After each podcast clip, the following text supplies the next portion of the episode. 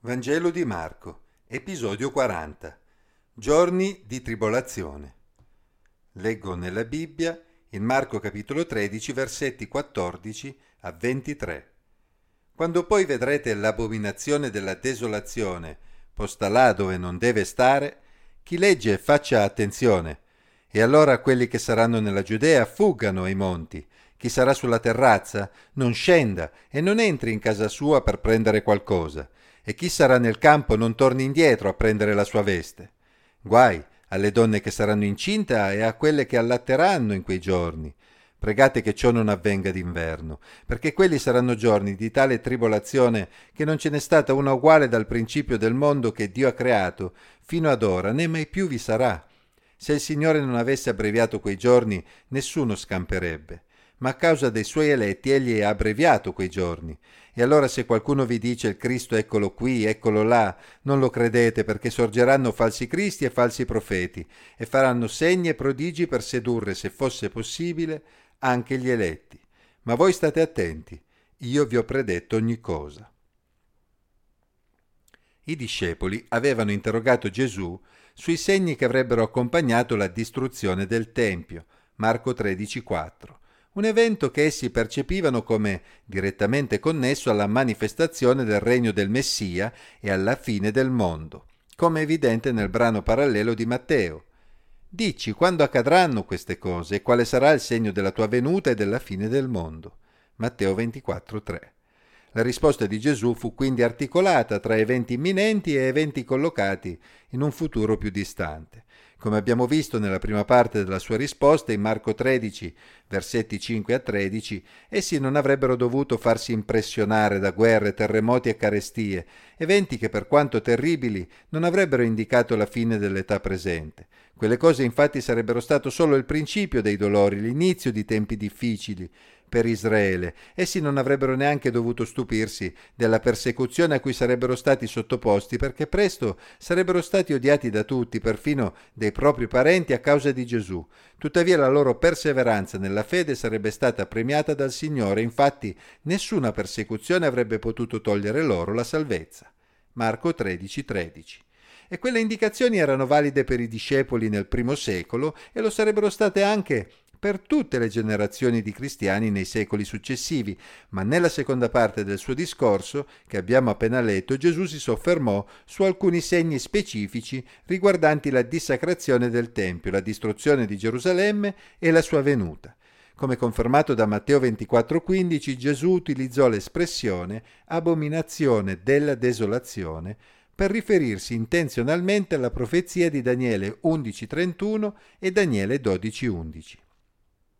Quell'espressione indica la collocazione di qualcosa di abominevole, qualcosa di estraneo che avrebbe contaminato il Tempio di Gerusalemme rendendolo desolato, rendendolo inutilizzabile. Il brano parallelo di Luca mette invece l'accento sulla distruzione della città. Ma quando vedrete Gerusalemme circondata da eserciti, sappiate allora che la sua devastazione è vicina. Luca 21:20. Quindi i discepoli avrebbero dovuto tenere gli occhi ben aperti perché una dissacrazione del Tempio sarebbe stata il segno della fine imminente del Tempio e della città stessa dalla quale avrebbero potuto scampare solo scappando il più in fretta possibile, senza fermarsi neanche a prendere dei vestiti di ricambio. Come è ovvio, la fuga sarebbe stata difficile per chiunque avesse avuto impedimenti fisici, come una gravidanza in corso, o se fosse dovuta avvenire in inverno. Pertanto i discepoli avrebbero dovuto cominciare a pregare il Signore affinché li preservasse dal trovarsi ad affrontare la fuga in simili circostanze. Quando si realizzarono le parole di Gesù? Leggendo con attenzione il libro di Daniele, in particolare il capitolo 11, non si può negare che molte profezie in esso contenute si erano già verificate in maniera precisa tra il V e il VI secolo a.C., al tempo delle guerre tra Tolomei e Seleucidi. In particolare nel II secolo a.C. Antioco IV Epifane aveva contaminato il Tempio arrivando addirittura a sacrificare in esso animali impuri. Ciò aveva causato la ribellione guidata dalla famiglia giudaica dei Maccabei, che poi portò alla riconsacrazione del Tempio nel 164 a.C., evento che viene ricordato ancora oggi dalla festa ebraica di Hanukkah. Gesù si stava quindi riferendo a cose passate. Ma che senso avrebbe? Richiamando qualcosa che era già accaduto, Gesù stava attirando l'attenzione sul fatto che qualcosa di analogo sarebbe accaduto nuovamente in futuro. Bisognava quindi prestare attenzione e considerare la profezia di Daniele come ancora attuale, perché la sua portata andava ben oltre i tempi di Antioco Epifane. Questo riferimento di Gesù è importante perché conferma la caratteristica di molte profezie bibliche che non si riferiscono solo a singoli eventi nel futuro, ma stabiliscono piuttosto schemi che si ripetono più volte nella storia, con alcuni dettagli che si compiranno solo alla fine dei tempi. In quest'ottica anche noi dovremmo prestare la stessa attenzione considerando che la tribolazione legata alla caduta di Gerusalemme nel 70 d.C. potrebbe solo costituire una realizzazione parziale della profezia, con una realizzazione completa proprio alla fine dei tempi. D'altra parte Gesù, nella parte finale del capitolo che vedremo in seguito, collega direttamente la tribolazione con il suo ritorno. Il periodo precedente la distruzione del Tempio nel 70 d.C. fu in effetti caratterizzato da movimenti messianici che si ribellarono a Roma e che furono anche causa di una terribile guerra civile in Israele, che mise in ginocchio Gerusalemme e ridusse gli abitanti alla fame, al punto che secondo lo storico Giuseppe Flavio alcuni arrivarono a cibarsi di carne umana per sopravvivere. Il Tempio fu dissacrato da giudei zeloti nel 67-68 d.C., che lo trasformarono nel loro quartier generale. Chi aveva ascoltato le parole di Gesù a quel punto si era messo in salvo. Infatti, secondo il racconto dello storico Eusebio in Storia Ecclesiastica 3.5.3, in quegli anni molti giudei cristiani fuggirono da Gerusalemme per andare verso una città della Perea chiamata Pella. Infine, Roma intervenne in modo deciso con l'assedio di Gerusalemme che portò alla distruzione della città e del Tempio nel 70 d.C. Certamente fu un periodo di tribolazione per Israele.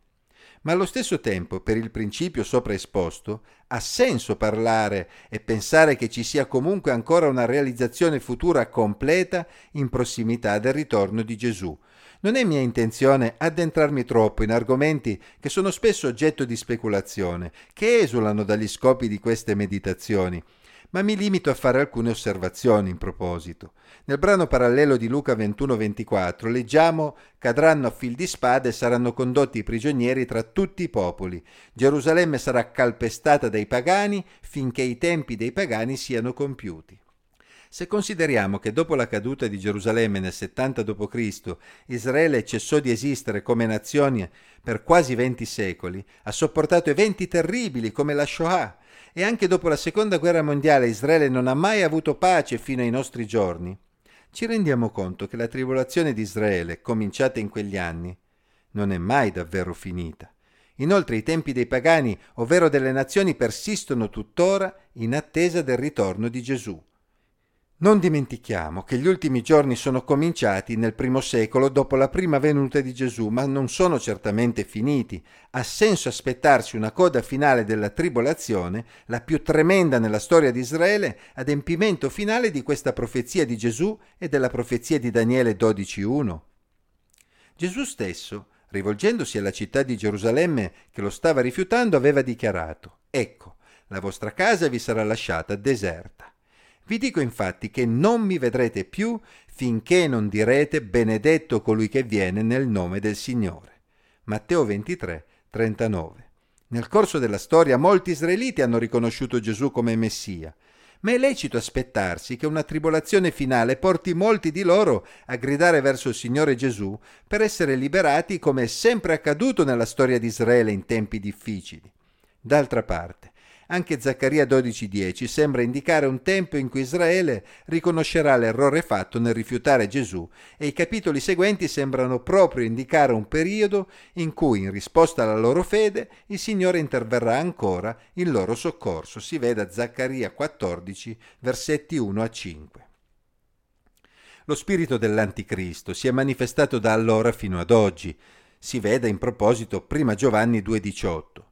Ma considerando quanto descritto nel libro dell'Apocalisse e negli altri libri profetici, tra cui i già citati libri di Daniele e Zaccaria, ha senso pensare ad un'ultima manifestazione demoniaca anticristo, prima del ritorno di Gesù, che prenda di mira i cristiani e il popolo di Israele, da cui Gesù il Messia discende.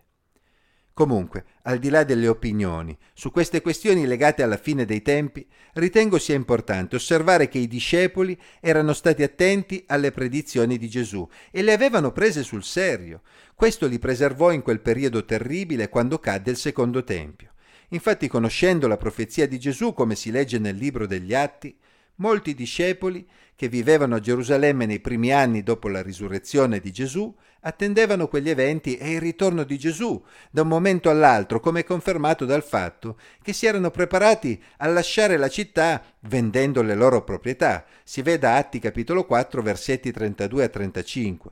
Inoltre la persecuzione aveva già costretto gran parte di loro a lasciare Gerusalemme molto tempo prima. Atti 8.1. Così, quando Gerusalemme cadde nel 70 d.C., gran parte dei cristiani erano già in salvo, lontani dalla città. Nello stesso modo, alla fine dell'età presente, tutti i discepoli di Gesù prenderanno sul serio le parole di Gesù senza lasciarsi ingannare da falsi cristi e falsi profeti. Per quanto grandi siano i segni e i prodigi che le potenze del male possono produrre, chi appartiene al Signore non si farà mai sedurre da loro, ma guarderà con speranza in alto, aspettandosi il ritorno di Gesù, l'unico vero Messia e l'unico vero Salvatore del mondo.